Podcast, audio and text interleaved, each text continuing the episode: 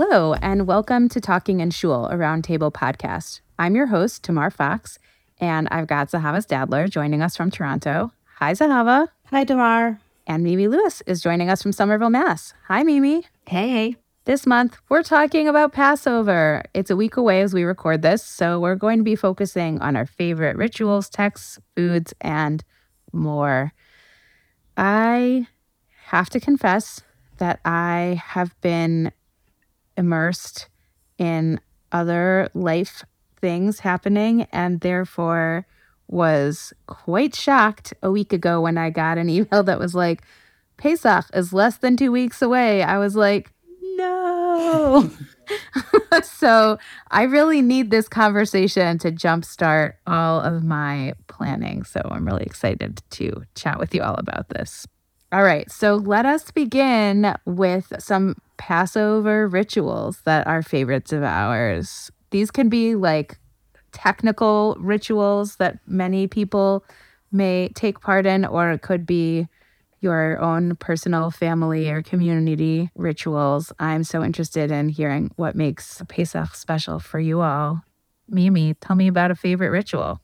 As I was thinking about tonight's episode, I, I realized I have favorites that are like the things that my heart yearns for that I may not always get in a Seder experience, but that are actually like really important to me. When this part comes up, I realize, oh yeah, I really like this.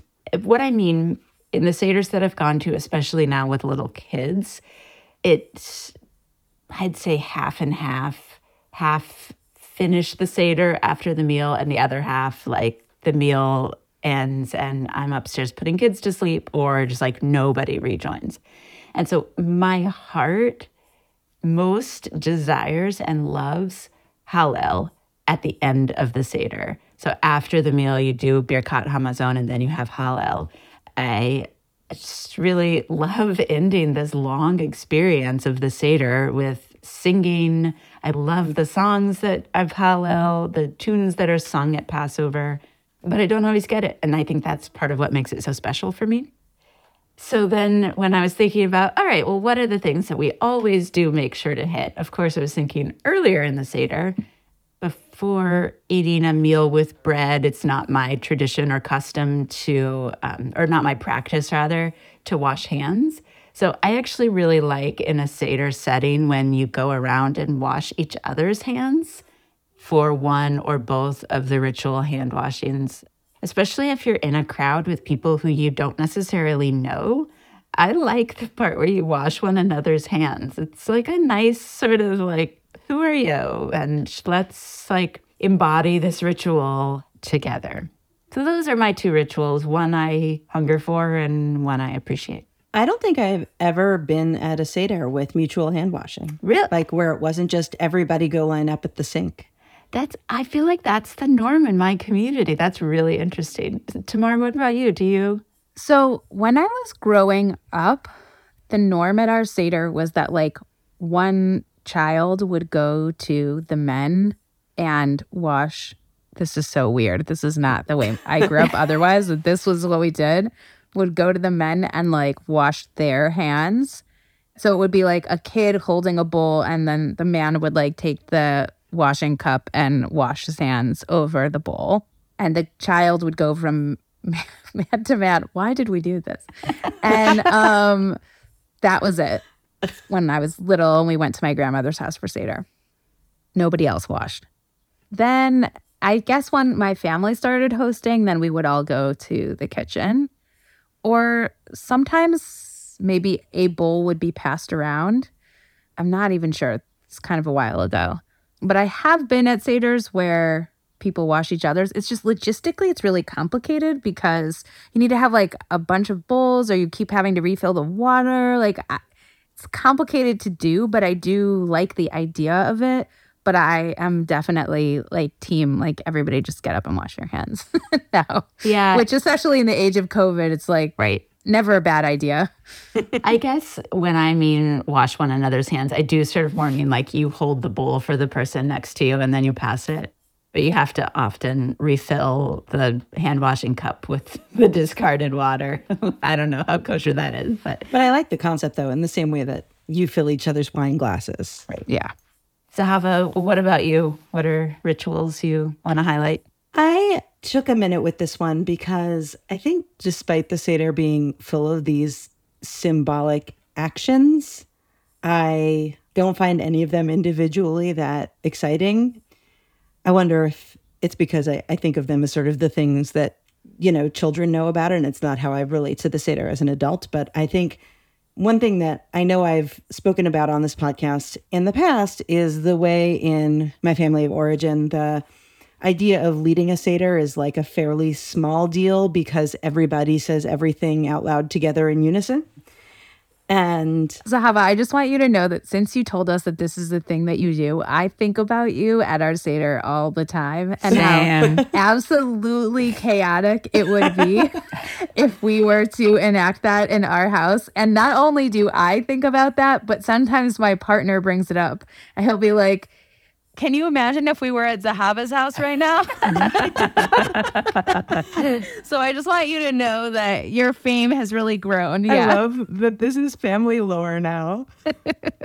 Well, but this is the practice in my family, who I sadly will not be spending Pesach with this year. So I don't have the prospect of this particular ritual this year, but I do think of it as a ritual, right? That we have this very ritualized way of reciting the entire text of the Haggadah, that there's a certain tune and rhythm and moments that have emphasis and the rise and the fall and things that don't even have particular logic, but just somehow these two words have gotten randomly emphasized over the years and now we always yell them. And just the way that's happened as a family experience and, I don't know, a moment of togetherness and a way that the Seder really is this family experience for me. And I think, you know, some people have a, a small version of this where even if your standard practice on a regular holiday or Shabbat is to have one person say Kiddush at the meal, a lot of people do, I think, the Kiddush at the beginning out loud in unison. A lot of people who don't usually have that as a holiday practice do at the Seder. Just imagine extending that to the entire text of the Haggadah, and that is what my family does. So that's the ritual that I really think of as my favorite, more than dipping anything or crunching anything or leaning anything, that it's really about the the way we recite. I like it. As I've said, we've we brought the idea of it into our house and then deemed ourselves incapable of managing that. My ritual is a pre-Pesach ritual. We have a close family friend who comes in from out of town. This, I guess, will be the tenth year that she has come in, although I guess two years, minus two because of COVID. We do a pretty big karpas spread so that people are not super hungry for the meal throughout Magid. One of the things that uh, my friend Andrea introduced us to was making pickles. So the night before the Seder, we all make pickles together and we we pickle our own vegetables, and Andrea's like a real expert at this. I honestly just watch. I don't even really participate. It's really something that she does with the kids, but I know it's very random, but it's also like very specific. And it means that we have these like really delicious homemade pickles that everybody is noshing on during the Seder. And it just feels super Jewish and super fun. And I know that we could make pickles at any time in the year, but we don't. We only make them the night before the Seder. And then, you know, there's like a lot of like tasting and adjusting the day of the first Seder. It's not religious, but it is like just, that's the moment where it's like, oh my gosh, it's really happening. We're making the pickles. That's really an important moment for me. And that usually happens like after we've been like cooking our butts off all day and we just did bidikat chametz and we're tired and we're all like really excited about the fact that we're going to go like sit on the front stoop and like drink a beer or have some whiskey as our like last thing before Pesach. So it's like an exciting moment. And so karpas appropriate, because what is a pickle if not a vegetable immersed in salt water? Uh-huh. Exactly. Although I was just thinking as I was saying this, like, oh, it's so Pesach appropriate. And then I was like, in Hebrew, pickle is chamutzim, which comes from the same root as chametz, because pickles are fermented and dough ferments, but pickles don't rise. So It's fine. Um, I don't think I've ever heard anybody say the sentence "pickles don't rise" before, and that's a first. Congratulations, listeners! You've had a unique experience. Okay, well, now let's move on to the very conventional. I'm really curious about um, texts that really speak to you all this year or any year. The the texts that you really look forward to. I chose a text. Ironically, given what I just said, I chose a text that is not actually in the standard Haggadah, but it is an outside text that I like to bring in during the Seder. And this is one that I've uh, that I've used multiple years now, so I feel like it's become part of my Seder liturgy, sometimes at least. That is selections from Rav Shamshon Raphael Hirsch's commentary on Exodus chapter one about the way the oppression of the Jewish people progressed from Geirut, foreignness, to Avdut, servitude, to Enoi, suffering.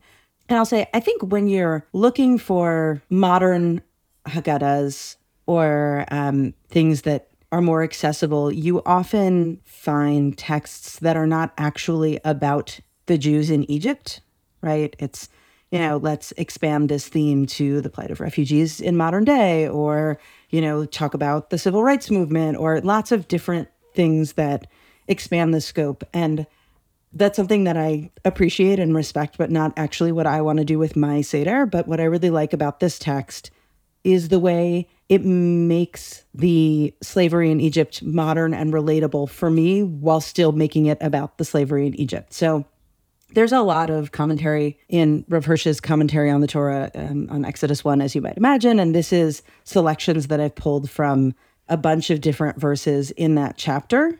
So I'll just, I'll read, you know, the version that already has my ellipses in it, if that's cool. Yeah, please. At first, the Jews were regarded as a source of revenue from which the state was to wring as much profit as possible. After all, they were aliens of foreign origin who could be made to pay any price for the very air that they breathed, and for this reason they were placed under the jurisdiction of the treasury. The labor tax did not achieve its objective. The more the, the Egyptians tried to weaken the Jews, the more they increased and spread, and the cruel treatment now reached a second stage. Until now, burdens were imposed upon them as upon foreigners by means of official decrees according to the law of the land. Now they were declared to be slaves. Foreignness was followed by servitude. The first taxes were extracted from them as citizens of the country. They still retained their rights, but they had to pay a special labor tax for the right to citizenship. In the next stage, they were stripped of their rights and were degraded in the eyes of the Egyptian people by being turned into slaves, creatures unprotected by law. Now a third stage was added. The Egyptians made life bitter for them. One can be a slave and be forced to form hard labor and yet not be exposed to wanton abuse. But we are told that the Egyptians embittered the lives of the Jews in twofold measure. They purposely assigned each slave a task that was incompatible with his abilities in order to crush their strength with the labor. In addition to this malicious harshness, which kept the slave laborer from taking pleasure in any of his work, they embittered the lives of the Jews with ingenious torments. At the root of this unspeakable abuse was Geirut, foreignness, the mistaken notion that a stranger has no rights.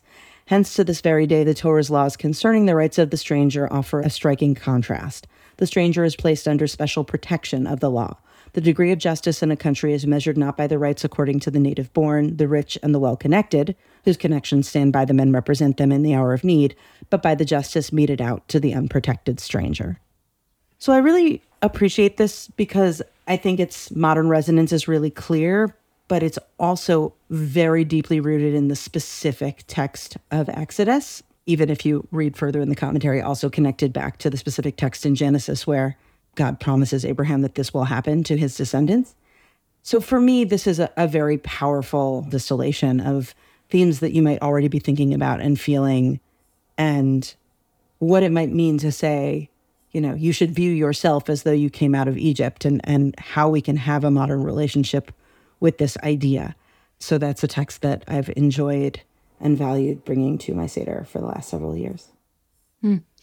I love that. Could you um, share a link to a document where you have apparently already had that written out so that our listeners can access that if they'd like? Well, it is in my family customized Haggadah for the Seder that we're hosting this year for my husband's extended family. So I think I can make it public on Safaria, which is where I composed it. So I'll figure out how to link to it, and people can see the entire custom Haggadah that I made if you're so inclined. Cool. Amazing. I'm so excited for that. Mimi, what about you? What is the text that you get excited about on Pesach? There's a poem my family reads in the C C A R. That's the Reform uh, Movement's Haggadah. It's called It Came to Pass at Midnight. It's a poem based on based on another poem called It Happened at Midnight by a sixth century rabbi. And this poem, well, first I'll give you a little background why it's important to me. So growing up, my grandmother on my mom's side was not Jewish, but we all lived in the same house, so she came to the Seder as she came to many Shabbat meals. Mm-hmm. We did, as many families do, except for the Stadlers, person by person. You pass each paragraph. But this poem, whenever it came up, we would it would go to my grandmother. One of the things that's really resonant is that I hear it in her voice and remember sort of like that honor of giving her this poem that she loved so much. That was sort of all it meant to me. And now, actually, the poem is about, there were, uh, I think I've read a little bit more, but there were twelve miracles that occurred. And, and the text is specific to tell us that they happened at midnight throughout Jewish text.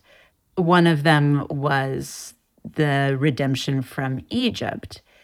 The poem isn't afraid of talking about how the middle of the night is also very scary, and that it's actually important that redemption comes not in like the light of day, but in that really scary place of the darkest part of the night. I think this year I've had lots of worries popping up and actually like physically waking me up in the middle of the night. And this year, as I was also pulling readings for, actually for a little friend Seder, not on the first or second night, I remembered this poem and I went back and read it. I just loved it. I'll read a few stanzas. The third line of each stanza, you all say together. So imagine that. And imagine it in the voice of like a really sweet Catholic lady. All the earth was sunk in night when God said, let there be light. Thus the day was formed from midnight. So was primal man redeemed when the light of reason gleamed through the darkness of the midnight. To the patriarch God revealed the true faith so long concealed by the darkness of the midnight. But this truth was long obscured by the slavery endured in the black Egyptian midnight. It goes on. There are many more stanzas. I'll I'll link to it. I feel like I didn't read the best parts of it. But that's my my text that I'm excited about this year. I love that. That's great. I can't wait to look it up and read the full text. Me too. Yeah. I have two. I think I have already recommended one of these on this podcast many years ago, but it is a letter called To My Old Master. And it is a letter that was written by a person who was enslaved in the United States and escaped to freedom during the Civil War.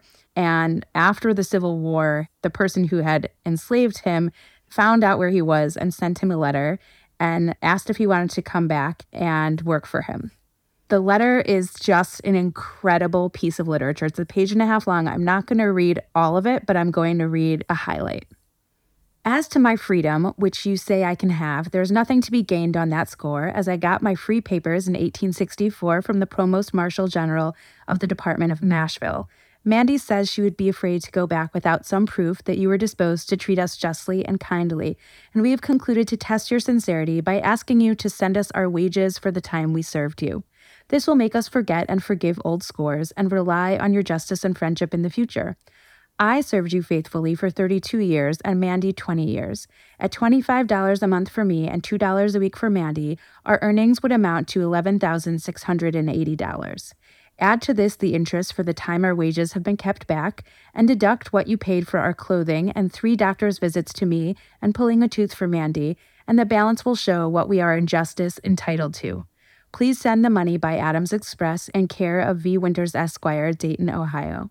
If you fail to pay us for faithful labors in the past, we can have little faith in your promises in the future. We trust the good Maker has opened your eyes to the wrongs which you and your fathers have done to me and my fathers in making us toil for you generations without recompense. Here, I draw my wages every Saturday night, but in Tennessee, there is never any payday for the Negroes any more than for the horses and cows. Surely there will be a day of reckoning for those who defraud the laborer of his hire. Whew. It goes on from there, but it's so incredible. Just reading it now, every time I read it, I get like chills all over my whole body. It's just an incredible thing. It's wild to think about the fact that the slavery that we talk about was very real in North America and the United States not that long ago at all. And this letter really brings that home. To me, reading that letter is a highlight of my Haggadah every year. And the other thing is that my seders, instead of a traditional Hallel, we, we read a bunch of poetry. One poem that we read that my friend Andrea, who um, also makes the the pickles with us, Andrea always reads this poem, which is called Praise the Contrary and Its Defenders by a woman named Sue Swartz. It's also quite long, so I'm not going to read all of it, but I'm going to read the first like few lines of it. For the chief musician, on common instrument, a song of rebellion.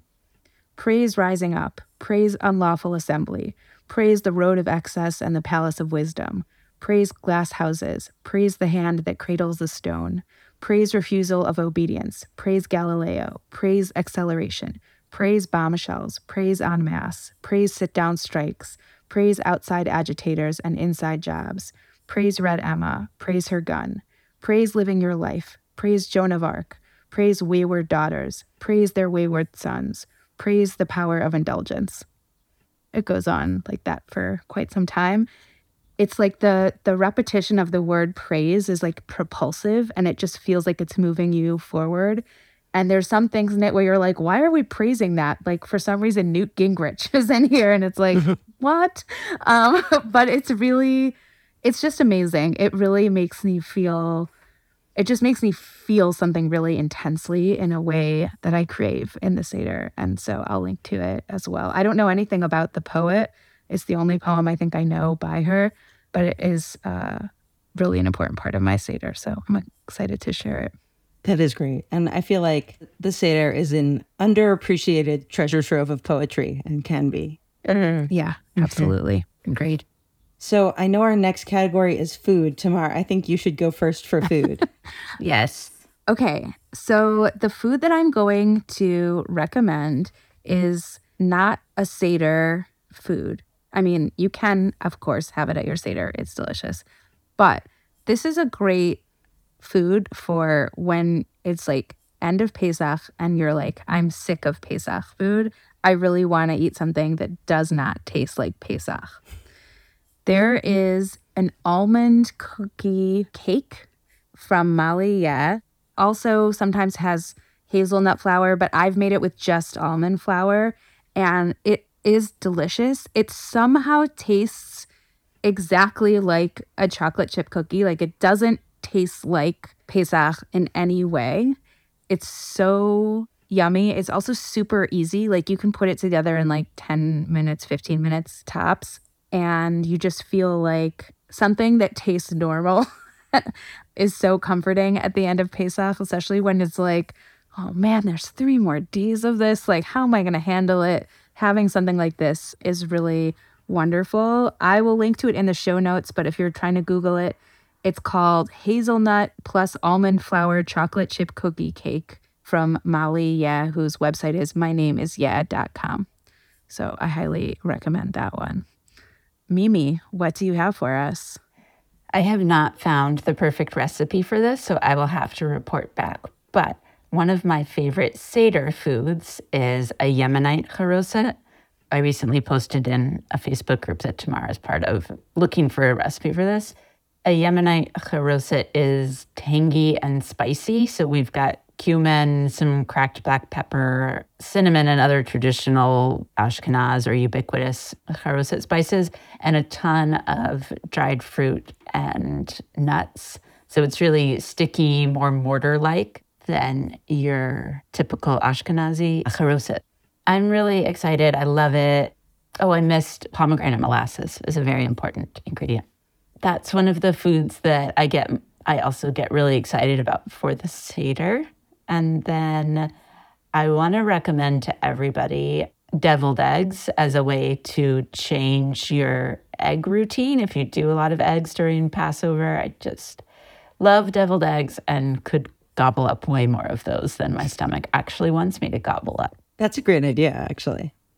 All right, Zahava, what about you? I make those almond cookies that you um, recommended years ago, like every year. So I'm I'm excited to hear uh, more recommendations. I would totally re-recommend those almond cookies. We can reshare the recipe for them this year. I think I nursed them on the podcast. Based on the year of email that I found them in my email when I was making them this year, I think I endorsed them on the podcast in twenty sixteen. Guys, we've been doing this for a while.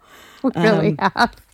Yeah. Yes. So those are Ricciarelli di Siena, which, according to my family memory, were originally in the New York Times, though I've not found them again online. They're an almond-based cookie with orange zest in them. And I think they have like the biggest gap of appetizing look versus actual deliciousness of anything else that I make, because they're not attractive as cookies, but they are very good. I could eat tons of them. I have already made them for this year. They are in the freezer. At the Seder food that I'm going to recommend that I have not yet made for this year, but plan to, that I just got my mom to send me the recipe for, is a very simple apple matzah kugel. I do not make kugel during the year. I'm not like a kugel baker. For one thing, I have like nine thousand other ways to eat carbs in my life. But there's something very satisfying about soaking matzah to the point that it bears no resemblance to matzah. And then it basically just becomes like kind of like stuffing on Thanksgiving. Mm-hmm. There's a, a very simple recipe of like soaked soft matzah, beaten eggs, some honey, some melted oil or margarine or butter, depending on your dairy situation, some cinnamon, nutmeg. Uh, you can put in chopped walnuts if you want. My family doesn't usually bother, but it's in the recipe. And then peeled and chopped apples and some golden raisins. And all of that just together. Basically, it's like if you have like an apple latkes kugel during the year, like a noodle kugel with apples and raisins in it, it's like that, except like a stuffing casserole of apple raisin kugel. And it's very warm and comforting and, you know, unseasonally harvesty, but I find it to be like a really good Pesach food in that it is literally made out of matzah, but does not remind me of matzah at all. Mm, key, key component. Yep. Wait, I have an idea though. This is kind of a wild card that I'm throwing at you right now, but it's time for us to end one Pesach food once and for all. Each of us gets to choose one that gets just absolutely erased from history. Do you have something on your list? Farfel. Yes, the correct answer. Farfel. Who thought that was a good idea? Yeah. Matzah farfel is not cornflakes, everyone. Just let it go. It's terrible. So my mom used to make these cookies that were cookies made with masa farfel. And the idea was they were kind of supposed to be like oatmeal cookies. I don't know why. They were like big, like hockey puck size, masa farfel in them. So they looked crazy. And like the first day after you made them, they could be kind of good. Although it was still too much. Like it was, cra- it was a crazy amount of cookie. But after that, they're hard as a rock. Yeah. I mean, you could really knock someone out if you threw one of these at them. It was just like, why are we doing this? We've suffered enough. Diana. Okay, Mimi, what about you? What are you getting rid of? The one that comes to mind, even after some deep searching, everybody knows that this should be canceled, but it's the jarred gefilte fish with the gel. Yes. Some people really like mm-hmm. the ones with the gel. I know. I can't get into that. Mm-mm. Yeah. One time when I worked at My Jewish Learning, I ran a column called Ask the Expert, and somebody wrote into Ask the Expert because they wanted to know if the jar of gefilte fish that they found in their cabinet was still good. Still one of the funniest questions I've ever answered, but I like called Manischewitz and found out that in fact their jar of gefilte fish was good for three more years. False. Their jar of gefilte fish was never good. Exactly. uh, all right. Well, I'm glad that we've settled these things once and for all. Wait, what about you? It's just farful for you? I mean, I'm I agree with both of you. And listen, like my mother's memory is very much a blessing, but those cookies are not in Olam Haba with her. I'll tell you that much. Um, not so much. Yeah, that's a no for me. All right. Our final category of recommendations before we get to just our our random recommendations um, is our wild card, our Pesach theme wild card. So tell us what uh, what is something that we haven't already discussed that you need to recommend for others for Pesach. Zahava, hit me. Not with a cookie.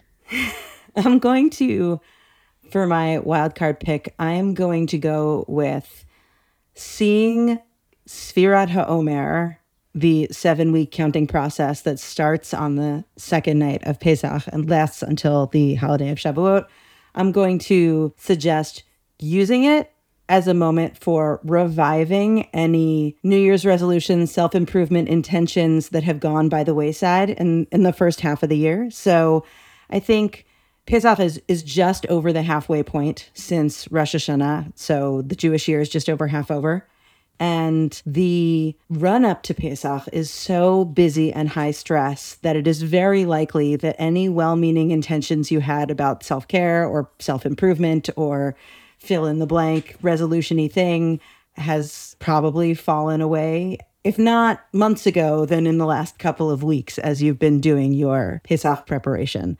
The process of counting the Omer really suggests itself for reviving whatever it is, because first of all, famously, it's counting up rather than counting down. So it's not just about anticipation for Shavuot, it's also counting, you know, from one to forty-nine and building up towards something and building up towards readiness to receive the Torah in traditional parlance, but th- that that also suggests itself as some form of growth or restoration automatically.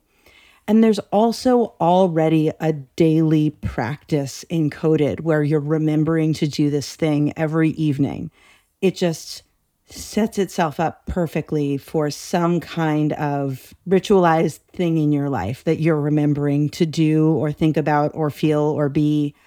I'm not saying that this is something that I've taken extensive advantage of in the past, but it's something I'm thinking about for this year. And I think of Sfira as only sort of vaguely being a Pesach custom, the counting of the Omer, but Pesach is its kickoff, and also its kickoff on the second night when you're through the big, and towards the end of the second Seder. So you are through the big Seder push, and now you have some space to think about your next personal Jewish priority. And so I'm going to make a plug for making Sfira, the seven weeks of counting, the vehicle for bringing back whatever it is you've lost track of this year. I like it, but I feel like the problem with Sfira is the whole, if you miss a day, you're out, because it's like, first of all, more often than not, we forget to count on the first night. So then I'm just never even in. Mm-hmm. Because it's like, you don't do it the first night. Like, it's not already in your brain. I mean, it's not in mine. So it's like hard for me to remember that first night. We just often forget it. And so then I feel like if you really are trying to like rebuild something, but there's an automatic like, if you're out, you're out, then it's like, it's too easy to get out and stay out. So it's really like if you forget, then you can't count the next night or next day? No, you, so I'm, I'm gonna I'm gonna put in a plug for counting anyway. Okay. I think, okay, so if you forget, then you can't count with the blessing, because there's this concept that the blessing attaches to the practice, the mitzvah as a whole, and that if you've missed one forty-ninth of it, then you're no longer participating in the practice as a whole.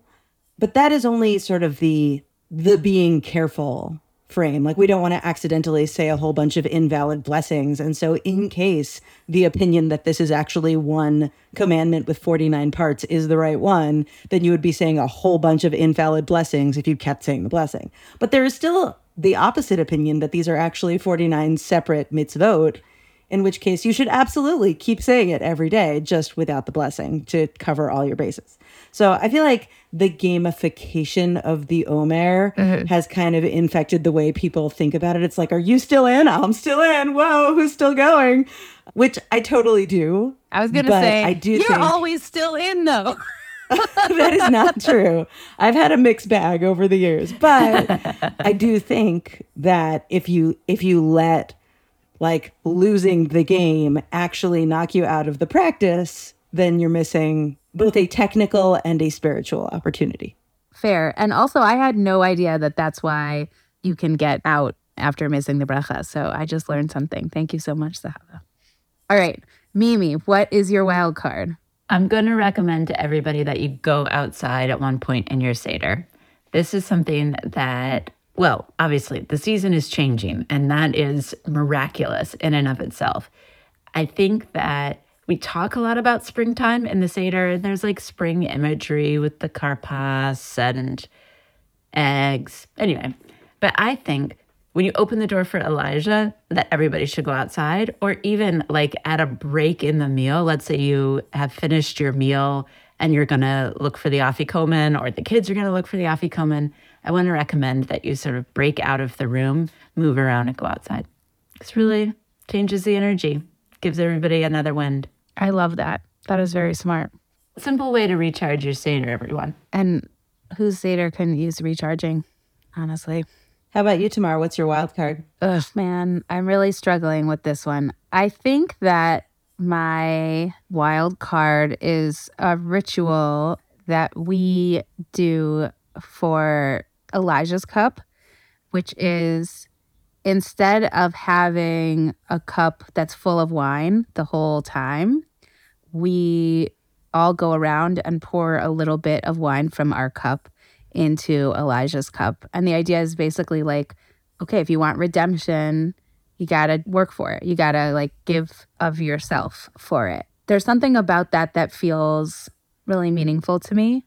The flip side of that is in the Haggadah that we use, which we made on Haggadah dot com, which everybody should use to make your own Haggadah. There's a text in our Haggadah from an Iraqi family where when they pour out wine for the ten plagues, the father would actually go into the bathroom and pour wine into the toilet and then close the toilet and flush it. And that was the pouring out wine. And it was, the idea was like, this wine that we're pouring out for the Egyptians, it's like so powerful. It's so intense. The bad thing that happened to them was so intense that we need to like fully get rid of it. The idea that like we need to fully get rid of the kind of like essence of the plagues, and that we need to all contribute wine for Elijah's cup feels really meaningful to me and is not something that I've ever encountered in any other Seder. So I really love doing that. That is a great concept. Yeah. I really like that. Mm-hmm. Thanks. I wrote that one down. Gonna do that. Awesome. I'll link to at least one text about those. Okay, this has been so fun and has done the job of getting me really excited about Pesach this year. But now we're on to our just like regular run-of-the-mill endorsements. If you have something to recommend that isn't Pesach, or is, if because you're just so super-duper ready, now is the time. Zahava, would you like to go first? Sure. I hope this isn't like too much of a downer, um, but I'm going to share what I think is a really beautiful poem about grief. There are a couple of significant people in my life and family whose anniversary of their passing falls right around Pesach. And so I'm thinking of some people, and I was remembering this year a poem that I encountered earlier in the year that I thought was really wonderful about grief. Um, and I don't know where it was originally published. Um, it was shared on Twitter by the British poet Nikita Gill, who shares others' poetry on her Twitter feed, which is really wonderful. This is a poem by the American poet Rosemary Wahl-Trommer, and it's called Watching My Friend Pretend Her Heart Isn't Breaking. On Earth, just a teaspoon of neutron star would weigh six billion tons. Six billion tons equals the collective weight of every animal on Earth, including the insects, times three. Six billion tons sounds impossible until I consider how it is to swallow grief, just a teaspoon, and one might as well have consumed a neutron star. How dense it is, how it carries inside it the memory of collapse, how difficult it is to move then, how impossible to believe that anything could lift that weight. There are many reasons to treat each other with great tenderness. One is the sheer miracle that we are here together on a planet surrounded by dying stars. One is that we cannot see what anyone else has swallowed. That's beautiful. Mm-hmm. Mimi, what do you have to endorse? Oh, wow, that's a tough act to follow, but I will try. This is very light, but in the depths of parenting young children and trying to get them ready for Passover, but without like day school to sort of do a lot of that for us, there's a series of videos, which I'll link to, from Bim Bam on YouTube, and it goes through like what to expect in the Seder, which for my three and a half year old has been, it, we've watched it a few times and talked about it, and he really wants to know. It, it's better for him when he knows what to expect. Surprises are not good for three and a half year olds in my experience. Also, there's a pretty charismatic guy who sings a few highlight songs. So that's been on repeat for us, and I'm really hoping that it sort of plants the seeds that make the Seder more engaging and familiar for him. I love that. Awesome. I think I'm like just now at the age where my younger kid like kind of knows what to expect from the Seder, which is nice. I am going to endorse a book that I just read called Being Human by Judith Heumann. Judith Heumann, of blessed memory, was uh, an incredible disability activist, and she died recently. Her memoir is called Being Human. Human is spelled H E U M A N N. She talks about being a part of the leadership of the disability sit-in in San Francisco in the seventies, and of the work that brought about the A D A, and just an incredible amount of disability rights in the world that we live in now is really directly linked to work that Judy Heumann and her friends did together. She's she's just an incredible person. The book is super fascinating. She grew up in Brooklyn. Her parents were both refugees from World War Two. She learned Hebrew because she had polio and she was in a wheelchair, and public school was not available to disabled kids when she was a child. And so somebody told her mom that she could go to Jewish school if she learned Hebrew. So she had to learn Hebrew. And then when they took her to Jewish school, the school was like, oh, no. But she she went to Hebrew school her whole childhood. She eventually was able to attend school. She writes a lot about the incredible sit-in that really changed disability rights in this country. And one of the things that I did not know about it, but that I learned from her book, is that it was during Pesach. The sit-in began during Pesach, and she and her friends who were Jewish and were at the sit-in, there was one hundred fifty people, and a number of them were Jewish. They had a Shabbat meal in an elevator in the San Francisco Federal Building as part of their sit-in. She talks a fair amount about her Jewish experience throughout the book, and it's just so, so interesting. She's such an incredible person with an incredible life story. I really recommend her autobiography, but if you are interested in any of this, I also recommend the documentary Crip Camp, which is on Netflix, in which she's a central character, and it's just a fantastic documentary, as well as there's two different episodes, at least two, maybe three episodes of Drunk History about disability rights. And one of them is about specifically the sit-in, and one of them is more specifically about her.